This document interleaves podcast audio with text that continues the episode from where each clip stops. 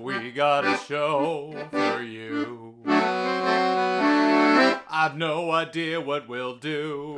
Welcome, my friends, to this charming tableau. Have we got a show for you?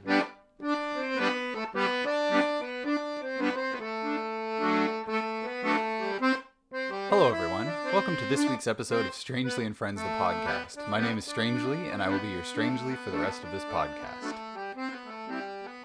Look, stop talking about the coffee cup. There. I've commented on something in the current zeitgeist. Now, let us speak of it no more. I've got a great episode for you this week. I got to sit down with my dear friend Donato Faragate. I really hope I'm pronouncing that right. And talk about magic, specifically stage magic. So stay tuned for that.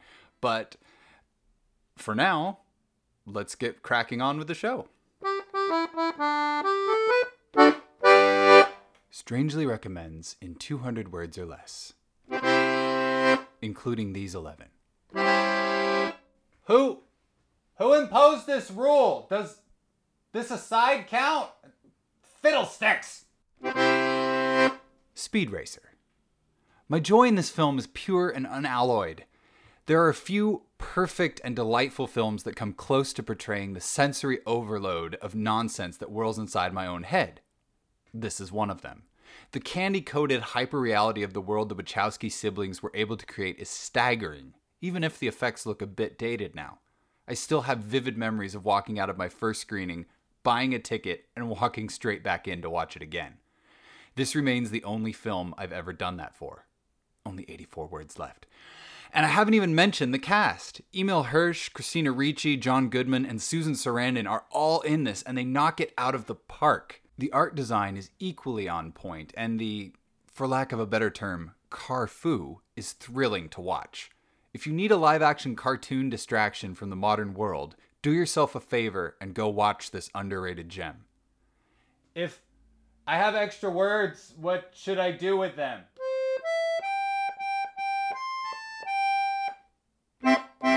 So, as I mentioned, I got the chance to sit down with my friend Donato and talk about stage magic. Donato's been practicing like close up stage magic for over a decade now, and it just really shows. It, I can't begin to stress what it's like to see this guy just all of a sudden make a small watermelon appear on the table in front of him out of his bare hands. Like he can palm things bigger than his own head. I'm not exaggerating. I'm so excited that I got to record a conversation talking with him about stage magic and sort of what it means to him and some of his philosophies about it. Fair warning, he has very strong opinions about which books to read, but I think you'll still enjoy this a lot. In addition to being a magician, Donato is also a master storyteller and a keen observer of audiences. Like, Donato can watch a crowd and just feel them in a way so many performers cannot. I, I'm just a little giddy that I get to share this look into this world with all of you. So, this is my chat with Donato Faragate.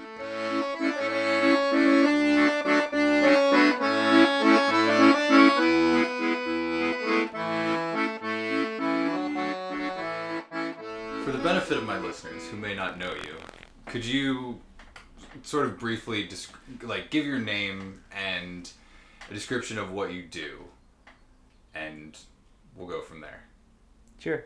Um, my name's Donato Fargate. Uh, I sometimes go by um, Dune, as, and I'm a magician. I generally street perform, but I also do parlor magic. And as of late, I've been doing a lot of mentoring and teaching for other magicians. Cool. And I'm glad that you brought up that you're a magician because that's what I was hoping to talk to you about on the podcast today. Now, obviously, you can't do a lot of demonstration. Do you have any audio only magic tricks? Um, not at the moment. that would be great, though. I have. I've read about guys like back in the like back in the 20s and 30s who would do radio magic. Like they would do mentalism Yes. over the radio. Like w- like Dunninger would was like famous for doing mentalism over the radio, which is just like Insane. yeah. Like like I don't even I don't even know where to start putting something like that together. But granted, like we're not surrounded by radio. There's you know, Yeah. I would know how to do a magic show on YouTube. Yeah. But It's- I mean, that was their venue back then, and it was like an untapped market, and right. you know, he he saw it and went for it. You know, he was like the YouTube star of like the 1920s, basically.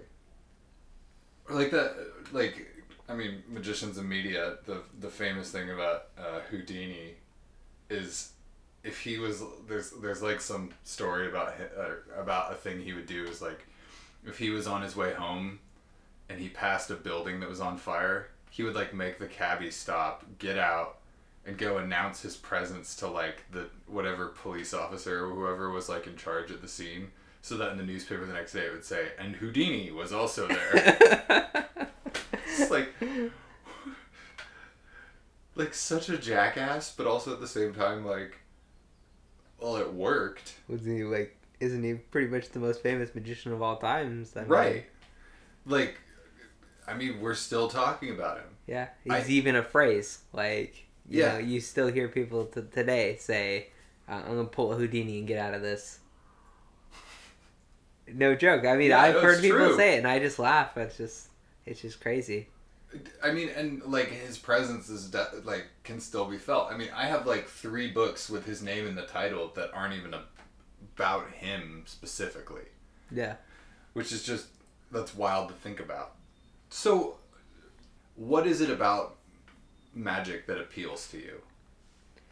To me, it's the, in a way, it's the structure and the practice, um, and just making it the perfection and the knowledge. Like, because we are, as magicians, we are scholars in a way because we even like read books differently than most people, which is kind of different. Like people don't even really realize it, and most magicians don't even realize it. Is that we read books like we read encyclopedias?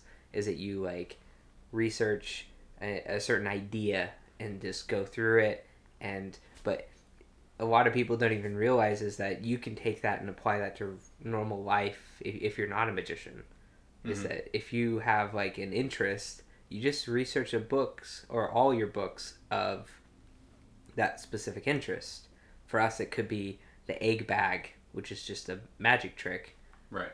and we'd go through all of our books that have to do with egg bags. But if you're interested in uh, like bonds or something like that, you can research everything to do with bonds, which is just I don't know. That's why uh, I, I think like part of the reason I love magic is that it's like this hidden society, and so much of it is connecting to society, and Mhm. people don't even know about it. It's like you have this upper hand.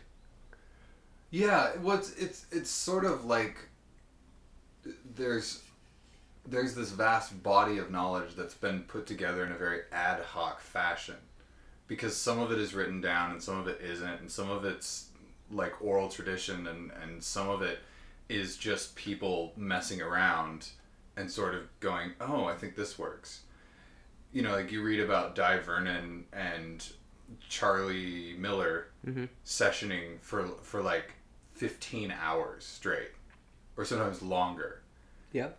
and it's like they weren't looking things up in books they were just like holding cards in their hands and going i wonder what this does i wonder what this does Yeah. which uh, that's something that i see in a lot of art forms like you can tell the difference between someone who has just learned a series of things by rote from a book or a video or something and someone who has spent time with the objects in their hands and gone bet i could do this even if they're using a move that's the same as a move described in a book if they found it organically through like a relationship with the object hmm so, I want that thing you said though about how magicians read books differently. Like, can you Elaborate. elaborate on that a little bit? Yeah.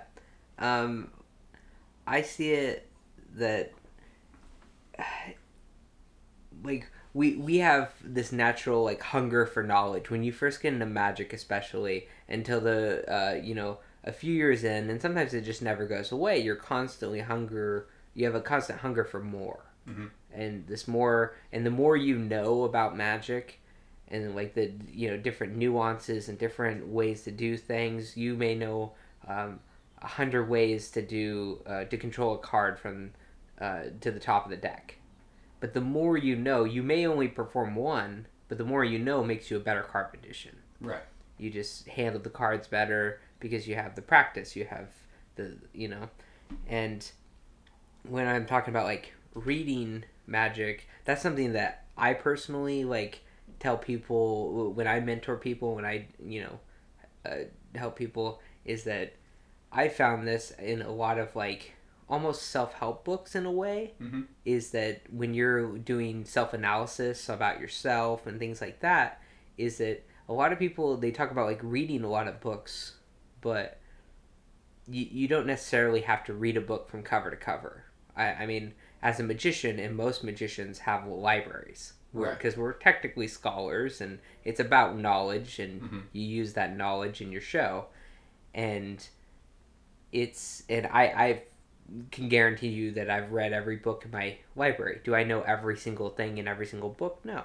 But it's kind of an illusion that a lot of people come uh, generally from novels is that you have to read a book from cover to cover. You don't.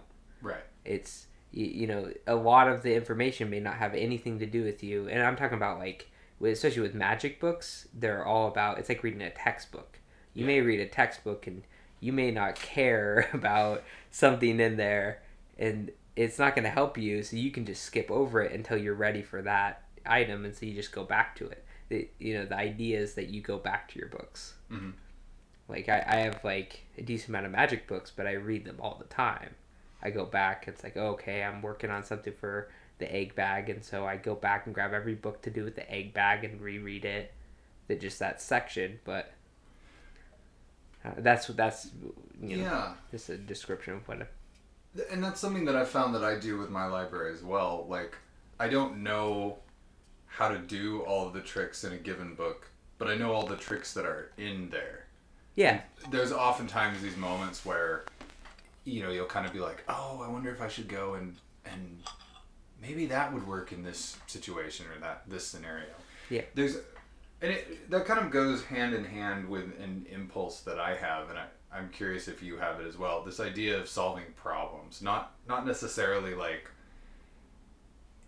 like very concrete problems, but I feel like in magic there's kind of this how do I do this in a way that doesn't do this or whatever. So, you know, it's like how do I move a card from my hand to my pocket without anybody seeing it? absolutely And oftentimes the best way or or whatever has nothing to do with any specific magic trick written in a book. It's just a, a sort of a convergence of your own body awareness, your own movements, your stage personality, and what you're reading from an audience. Mm-hmm. Did, like you, you mentioned that it, it changes how you interact with people in the world. There's a perception of magicians as being people who are either sad and lonely, who don't really know how to talk to other people, or who are like assholes who are trying to be the smartest guy in the room. In this very like, you know, like the, the subtext to every trick is "you idiot." And I'm sort of curious as to your philosophy of that. Like, where do you come from with that? Um, I would say that to answer your question is that I would say it's right and wrong.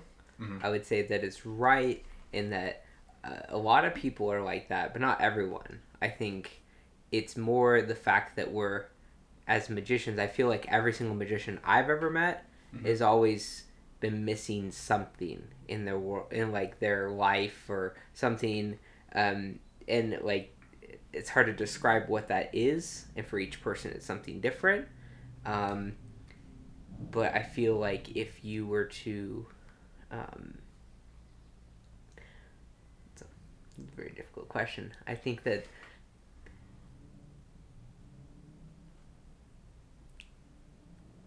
I want to say that like magicians really, um, like there's a lot of magi- like magicians who are like that, but for me personally, that was not the case at all. Mhm. I I definitely like when I started magic, it was in high school, and I just changed all my friend group, and I just was kind of just missing something, and I always loved magic because it was always amazing to me, and I I love the, you know, uh, when I started practicing, I started really falling in love with the practice and the structure and how it, you know, like I I would spend hours in front of a mirror and be lost in time, like, you know, it was just transcending. It was crazy, um, but I eventually I ended up staying in magic because of all the people that it pulls together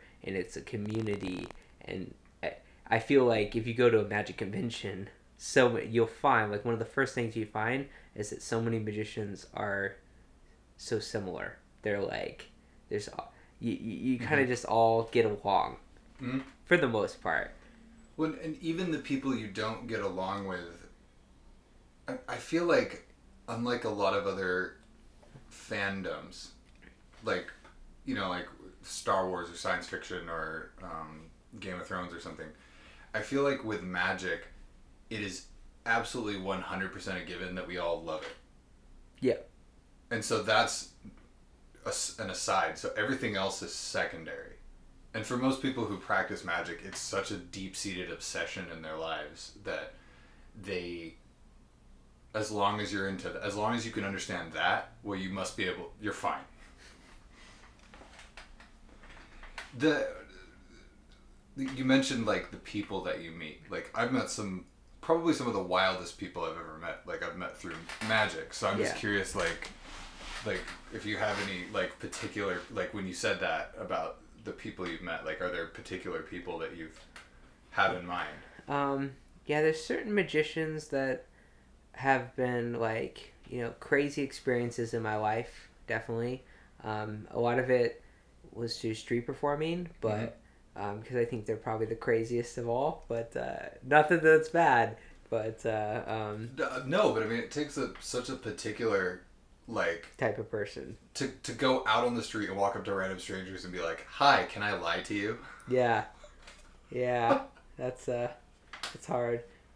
But I mean, it's it, I I don't know. I I'm not one to sell like the the trickster mm-hmm. aspect mm-hmm. of like let me try and fool you. You're not going to catch me. And right. that's like what uh, a lot of the stigma of magic is and what, you know, people see magicians as. And I try to get people away from that as much as I can. Um, just because I think that's better for magic. But uh, and there's a lot of magicians nowadays that are doing that, which has helped magic recently in the past like ten years.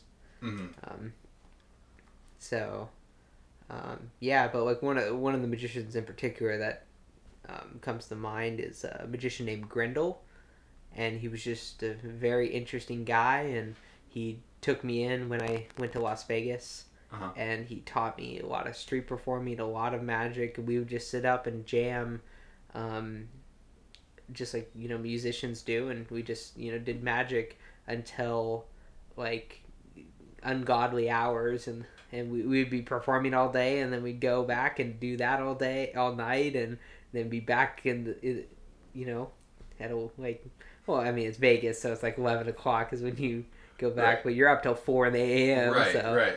It's, it's just, yeah. I mean, but he was a different guy. He was just crazy. Like, but, but he taught me a lot of things about, like, reading books, and I already have, like, this idea of, like, going and reading books opposed from, like, DVDs and things like that, but. Uh-huh um, he really like set the idea of the encyclopedia and what he like told me is that um, he really wanted to evolve his magic because he wasn't a particularly skillful magician but he was a good performer. Right. And that's like a huge difference in street performing especially but um, he he set out a goal for himself and he set aside seven books of what he classified as a huge like margin of all different types of magic, and he was going to go through the books and read every book from cover to cover in one year. Uh-huh. And it was it, it was an interesting idea of my like to me, and that's where I started getting books and sort of the encyclopedia idea of reading books. Yeah, that there there was a magi- there's a magician friend of mine down in Fresno named Kyle Elder. He's a great guy, and he has a very large magic library, and, and you know he's also a collector of like small scale illusions and things Mhm. like that. Uh, the and he he has a set of Tarbell, which Yeah. I'm sure you're familiar with. Tarbell, for the listeners who don't know what it is, is a eight volume or ten volume. Eight volume set. It's an eight volume set that is a course in magic, basically from beginner to expert. And I honestly like all the Tarbell I've looked at. It doesn't seem to be organized in any particular way. It's not like here's a, the book of hanky tricks, here's the book of rope tricks. It's sort of structured like if you take any 50 page chunk, you could build a pretty okay show. Which I, I I wonder if it was kind of written with brains like ours in mind that kind of like to flip around and sort of dig things out. yeah. Um, but it, my friend Kyle said to me, if you just sat down and read these eight books cover to cover, you would know more than 98% of magicians alive today. and, you know, I, I think that's a little bit of an exaggeration, but it Yeah. is like one of those things where th- the intensive study into a, like a, a, a small set of books is a way that people think about this. Mhm. Which is funny because mag- all the magicians I know tend to own like five times as many books as anyone could read in a lifetime. And they're like, I'll get to that. I'll get to that. like, oh yeah, that one's great. I, I Yeah. flipped through it. Like, great stuff in there.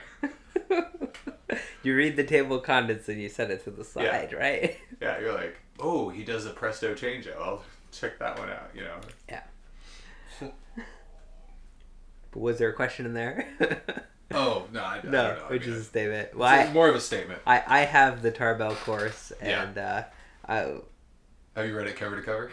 uh, the the first few, but I, I pretty much know most of what's in it and which Mhm. is in what's in which books and things like that. And um, I definitely read the first four cover to cover, but uh, it's definitely like separated in lessons. So you start with lesson one, lesson two, lesson three, and so there's like you know 160 something lessons. Don't Right. quote me on that, but um, There's some other magician listening to this just pulling his Yeah. out. like, And I no, say- there's this many. I say his because statistically, the magicians who freak out about details tend to be dudes. Yeah, yeah, it's definitely a guy. But uh, yeah, no, it's it's a great uh, it's a great course. I I'm not a fan though of specifically older books. I I'm more of a fan of looking at a variety of authors because authors tend to specialize in specific things, just like all magicians do, um, and they kind of exaggerate things and they kind of you know sometimes they're just completely wrong like if you read in uh, one of Jean Hugard's books i mean he's a known card magician and when he talks about uh, the self-tying knot he talks about oh you just put a weight in the end and you just flip it around and it just does it uh, which is not true at all because you can just you, you know the actual method is not that at all. He just didn't even know but he put it in the book which i think is funny.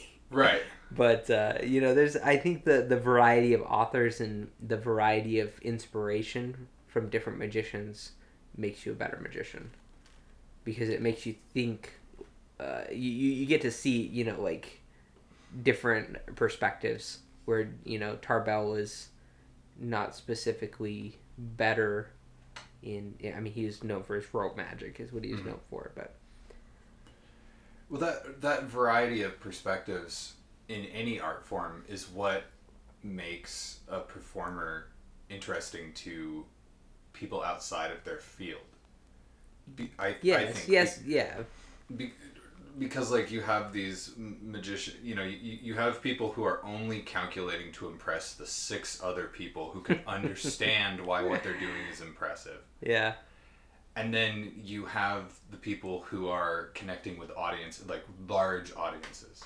Yeah. and I, I don't think one or the other has more or less value but generally the people who connect with the larger audiences are ones who understand the current zeitgeist at least vaguely you know they, they can make jokes about whatever is going on in the world or, or things that people might be interested in and it creates rapport and it draws people in mm-hmm as opposed to just being like i spent 15 years mastering this one thing while I lived in a cave in the mountains.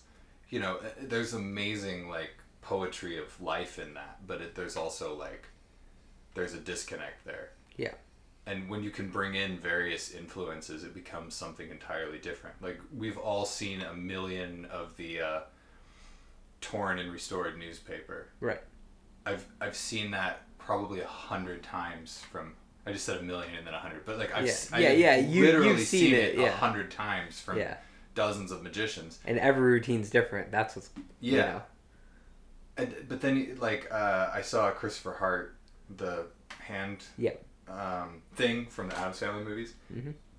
and he did a version of it where there was a musical score playing, and he was like tearing the musical score, and every time he tore the two two halves apart, the music would stop until he held them together again, which is not the kind of presentation I think you would come up with if you're just reading every book that says get a newspaper, get a newspaper, get it. Like at some point, his brain went, how about something other than a newspaper? Yeah.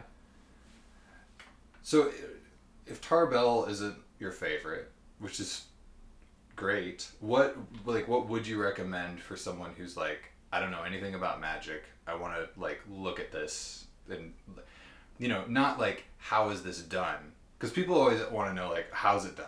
They, they want to like look it up. Yeah. How's it done? But like people who actually want to learn how to do something that Well, they can to show their spend, friends. spend the time to, yeah, they want to spend the time like to perform it. and not hit their head against the wall spending the time you know doing Yeah. doing something that's not going to be rewarding like do you have something that you think is particularly rewarding for a beginner Um, well, I mean, it also depends on your budget. Like, if you want to go and buy books, like I, I'm a big believer in just you know choosing some of the best books, and they're cheap too. Which is like you know some of the best books are you know Dover books, uh, Hugard or I guess Hugard's Magic Manual is pretty good, but um, you know Bobo's Coin Magic if you're doing coins and Mhm. um, was it uh, Ex- Expert C- Card Technique by Jean Hugard is probably the best card book, um, and I will strongly uh, talk about that to anybody who thinks Expert at the Card Table is better. so but uh, but to answer your question, like if someone just wants to learn general magic Mhm. and like modern magic, it would be an old book that I found, which it was it baffled me. I wish I had it when I first started. I would have absolutely bought it.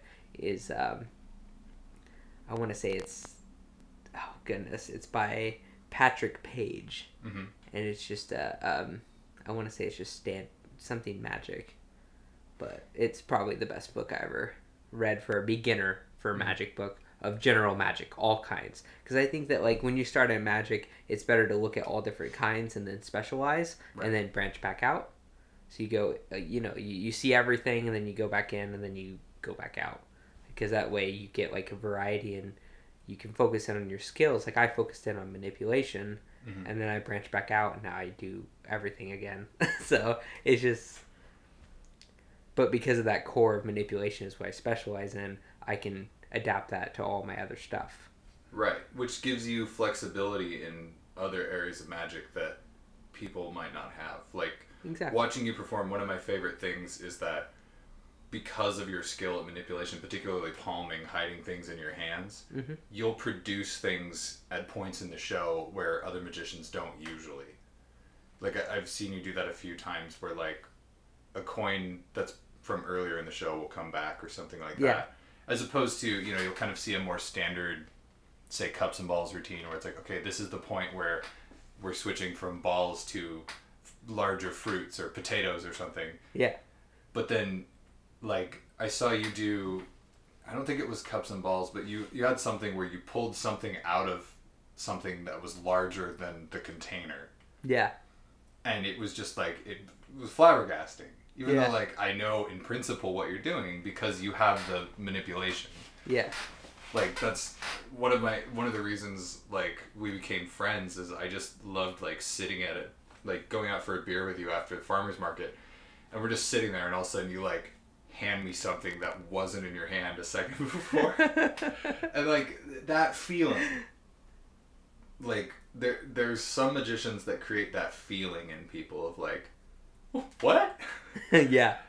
and those are the magicians I like the best. Like you're one of those magicians. Our friend Daniel is one of those magicians. Like they're Yeah. just they're people who create. They're they're creating a feeling more than a visual or Yeah. even a story.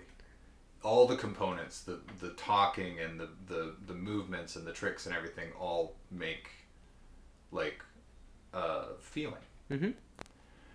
So I, I want to And go. I'll say thank you. what? yeah, I'll say thank you. Oh, you're welcome. Yeah. Yeah.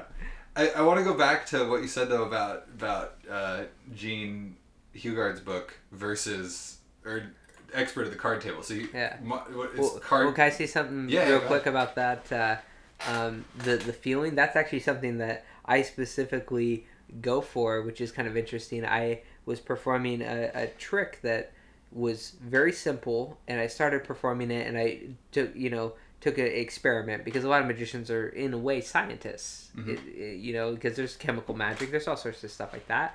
Um, but we, you know, we test things out and we actually like, you know, have controls and like, okay, this day we're gonna do this and try it out. And I performed uh, a routine where I perform a gift. I, I produce a gift for someone, and it's an interesting story, and it created this moment that I never had in magic, which it just amazed me. Um, and it was just this moment where people weren't like, not a single person says like, "Whoa, how did you do that? That was amazing." Instead, they said, uh, they said specifically to me, they're like, "Wow, thank you," and they just thanked me, and they they were just you know, and I I, I took that feeling and um and a lot of my magic nowadays, I I try and go for that more feeling. I try and get a specific response, which I don't think a lot of magicians think about. Mhm. If you try and get a specific response, it'll change the way you look at your magic, which is great for creativity.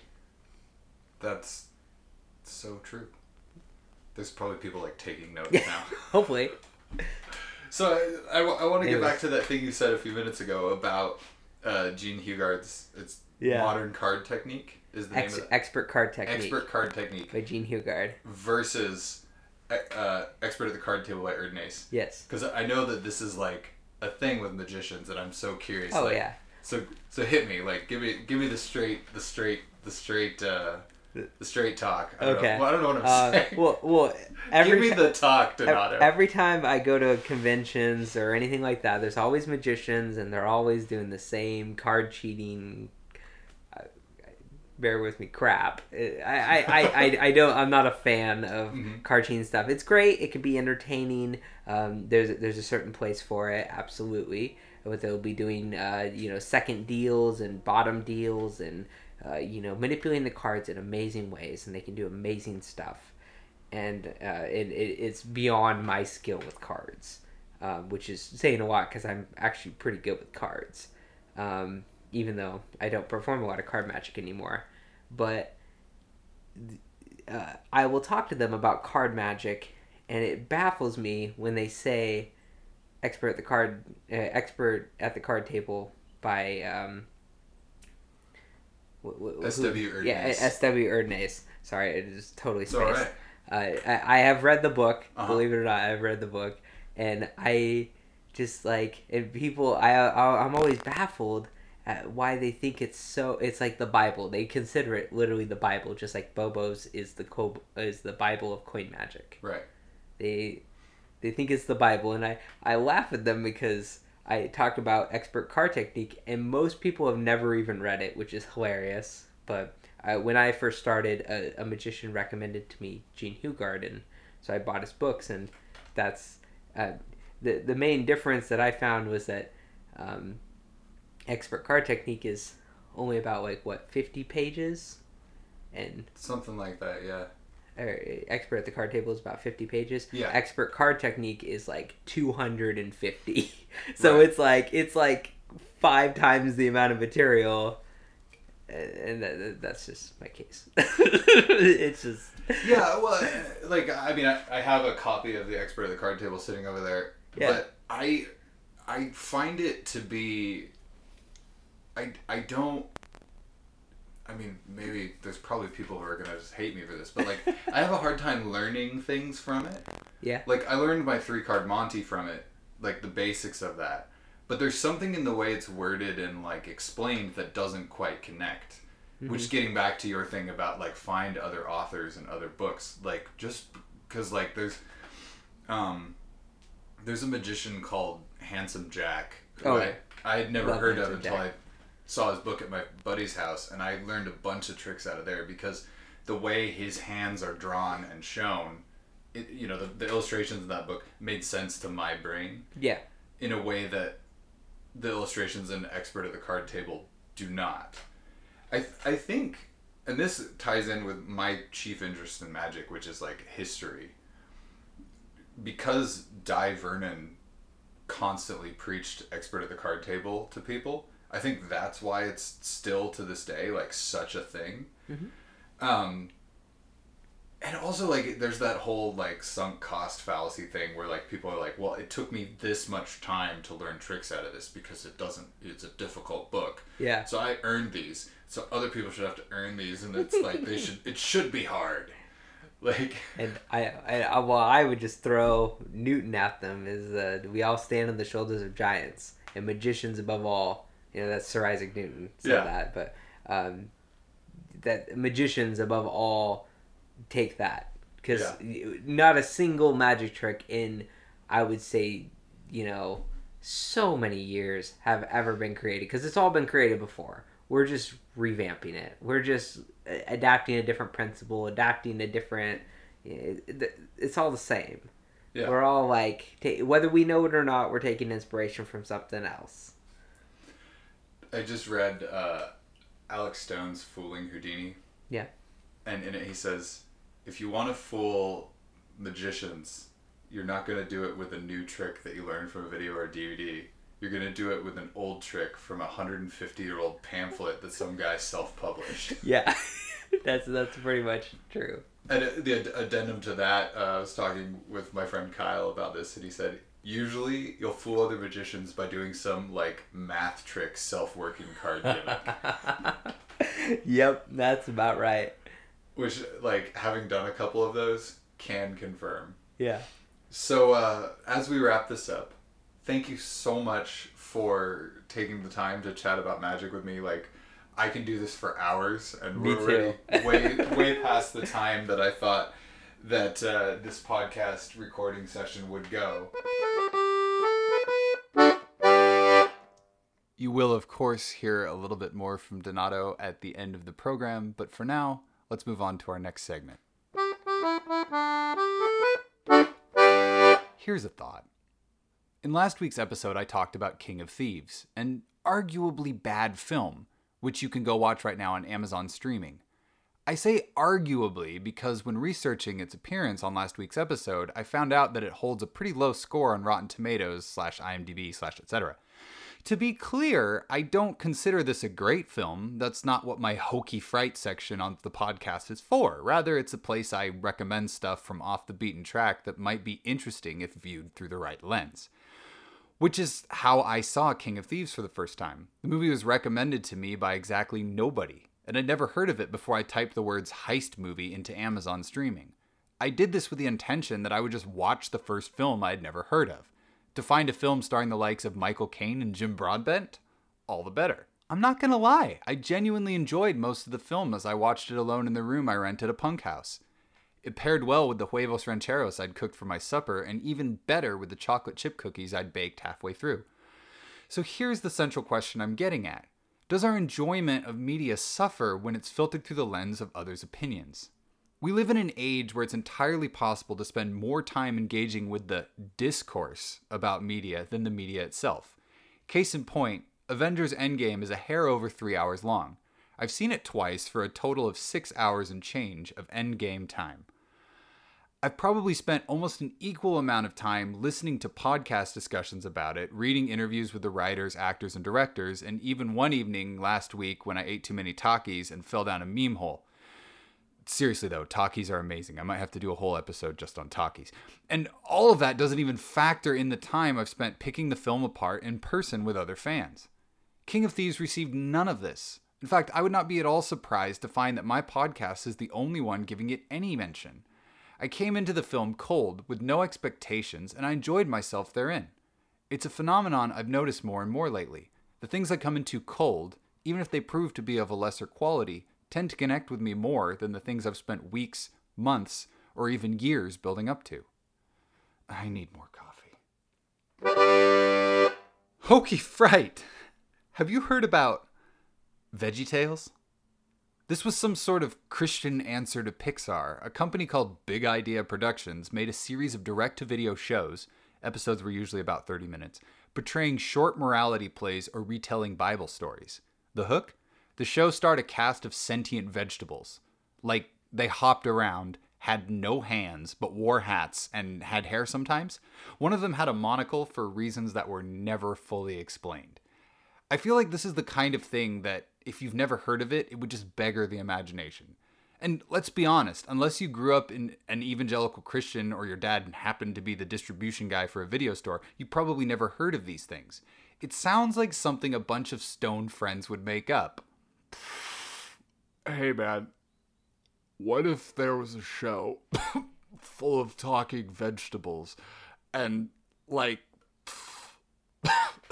they were selling you Jesus and stuff? They did episodes that were extended. I don't feel like it's right to call them parodies, pastiches of popular shows from 30 years prior. So there was a Star Trek episode where they flew around in the USS Apple Pies, a faithful recreation of the USS Enterprise with the saucer section replaced with a giant steaming apple pie. They also made a Gilligan's Island episode complete with a helicopter made out of coconuts and, of course, an extended Lord of the Rings riff. To cap all of this madness off, they regularly had at least two catchy as all HE double hockey sticks musical numbers. I'm almost not ashamed to report that I can still sing many of them from memory, even though I doubt I've seen an episode of the show in nearly 20 years. So can my little sister. Songs like His Cheeseburger, a love song to a fast food burger.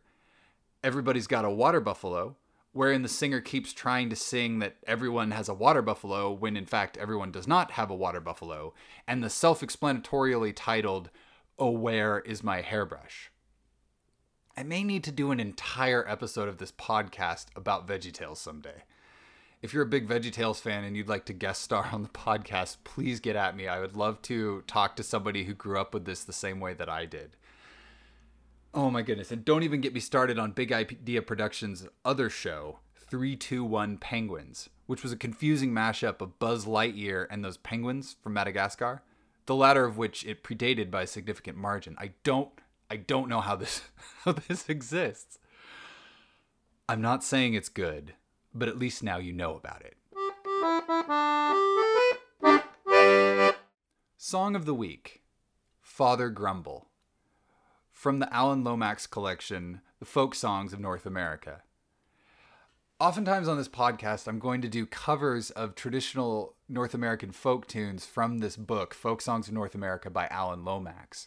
Alan Lomax was this ethnomusicologist who who was sort of an anthropologist of music. He he and his father and some of his uh, fellow uh, I don't know ethnomusicologists. That's such a like a mouthful of a term, but but they were people who studied folk culture through music. They traveled all over North America and collected thousands of songs. They recorded them. If you've ever heard of, of people like Robert Johnson, Leadbelly, Burl Ives, or Pete Seeger, it's because Alan Lomax recorded these folks and sort of introduced them to a wider audience. Honestly, like, do yourself a favor, go listen to some of these Lomax recordings. They are just heart stoppingly beautiful. I have this book with the sheet music for a lot of these old traditional North American folk tunes, and I've just always wanted an excuse to learn them and sort of represent them in my own style on accordion. So that's what I've done here. So this week's is a song called Father Grumble, which comes out of sort of the American colonial period, uh, Jamestown and the Plymouth colony, etc., where due to the necessities of founding a colony, women had a lot of responsibility and in some cases, I guess, were sort of viewed a little bit more uh, as a little bit more useful to their male counterparts than they were back in the old world, which prompted some songwriters to remark upon it and go, wow, like women around here sure do a lot of work. It's kind of staggering to the imagination that like the amount of work women must have been doing that men at the time found it notable. Like I mean, obviously women can do a lot. Like that's not up for debate in the realm of my show, but like to have people in the the 16 and 1700s go, "Wow, these women are working hard." Like to have it be noticeable. The, the Lomax book has excerpts from men's diaries at the time going, "I don't know how my wife gets it done. I couldn't get it done. Like I wouldn't be able to do all the things she does in a single day, in a in a, a week." Like there, there are there are contemporary diaries saying that. So this song sort of grows out of that way of thinking. Anyway, enough rambling from me. This is Father Grumble. There was an old man who lived in a wood, as you can plainly see, who said he could do more work in a day than his wife could do in three. If that be so, the old woman said, why this you must allow, you shall do my work for a day while I go drive the plow. But that's not all, she said. You must milk the tiny cow for fear she should go dry. And you must feed the little pigs that are within the And you must watch our bracket hen lest she should go astray. And you must wind the reel of yarn that I wound yesterday. The old woman took his staff in her hand and went to drive the plow. The old man took the pail in his hand and went to milk the cow. But Tiny hitched, and Tiny flinched, and Tiny cocked her nose. And Tiny hit the old man such a kick, his blood ran down to his toes. 'Twas here, my good cow, and now, my good cow, and now, good cow, stand still. If ever I milk this cow again, he said, 'twill be against my will. He milked the tiny cow, for fear she should go dry, why then he fed the little pigs that were within the sty.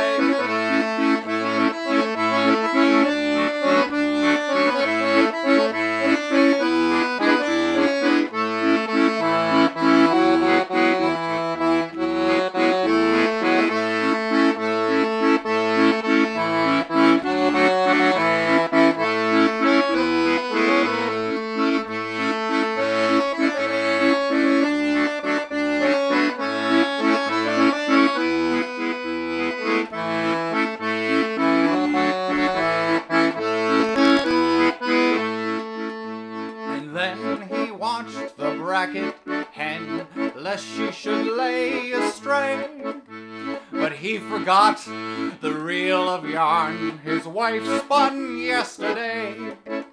He swore by all the leaves on the tree and all the stars in heaven that his wife could do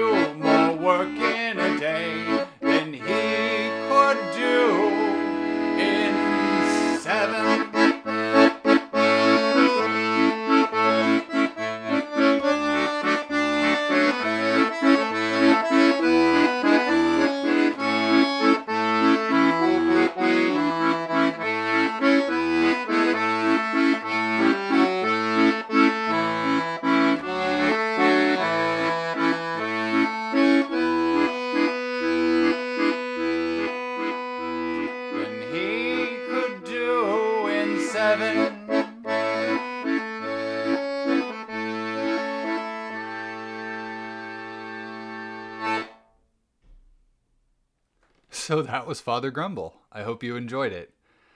I am going to have that song stuck in my head for the next couple of weeks. Mailbag. Hey folks, I love the old fashioned post. If you've got a question for me you'd like to hear answered on the podcast, or you've got a strange taxidermied rat you don't know what to do with, or maybe you just want to get rid of a couple of extra $100 bills, send that stuff to Strangely, 1000 Harris Avenue, Bellingham, Washington 98225, number 21. I look forward to hearing from you. Thanks so much for listening to this week's episode of Strangely and Friends, the podcast. This podcast is produced at Sonic Suitcase Studios in fiscally responsible Fairhaven, Washington. Sonic Suitcase Studios is located in the Morgan Block Building, part of the People's Land Trust. This podcast is made possible by my incomparable supporters on Patreon. Check out patreon.com slash strangely to find out how you can help me make more of whatever this is. There's also behind the scenes content sometimes, and all the original song recordings that I'm making for the podcast I've uploaded as just individual songs up there for my patrons. At some point, I'll collect all the songs into a downloadable Bandcamp sort of thing. So if you're a patron of mine on Patreon, you'll get access to that. Strangely and Friends, the podcast, is a Herringbone Society production.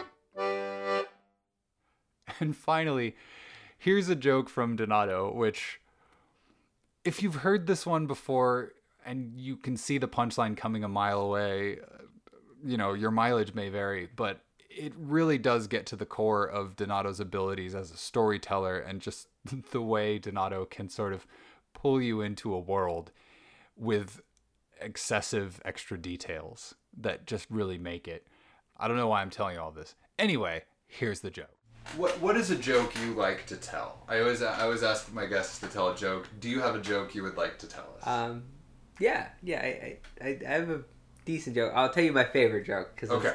I I learned this the other day from, or it was, it was a little bit ago, but uh, it's one of my favorite jokes. So, a tourist was backpacking to the Highlands of Scotland, Mhm. and he came into um, he stopped at a pub for a drink. It's a nice hot day, and he walks into the bar, and there's only a the bar the barkeep behind the bar, and an old man nursing a beer sitting at the bar. And he sits down, and he um, they sit in silence for a while, orders a pint. Then the old man turns to him and he says, You see this bar lie? I built this bar with my bare hands. Found the finest wood in the county. Gave it more love and care than I did my own child. But do they call me McGregor the bar builder? No. He points out the window. You see that stone wall out there? Built that stone wall with my bare hands. Found every stone and placed it just so through the rain and the cold. But do they call me McGregor the stone wall builder? No. He points out the other window. You'll see that pier out there? I found that I built that pier with my bare hands. Placed the pilings to the sand at the tide, plank by plank. But do they call me McGregor, the pier builder? No. But you're f- one goat. I knew it was coming, and still it's funny. Thank you so much. Thank you, strangely.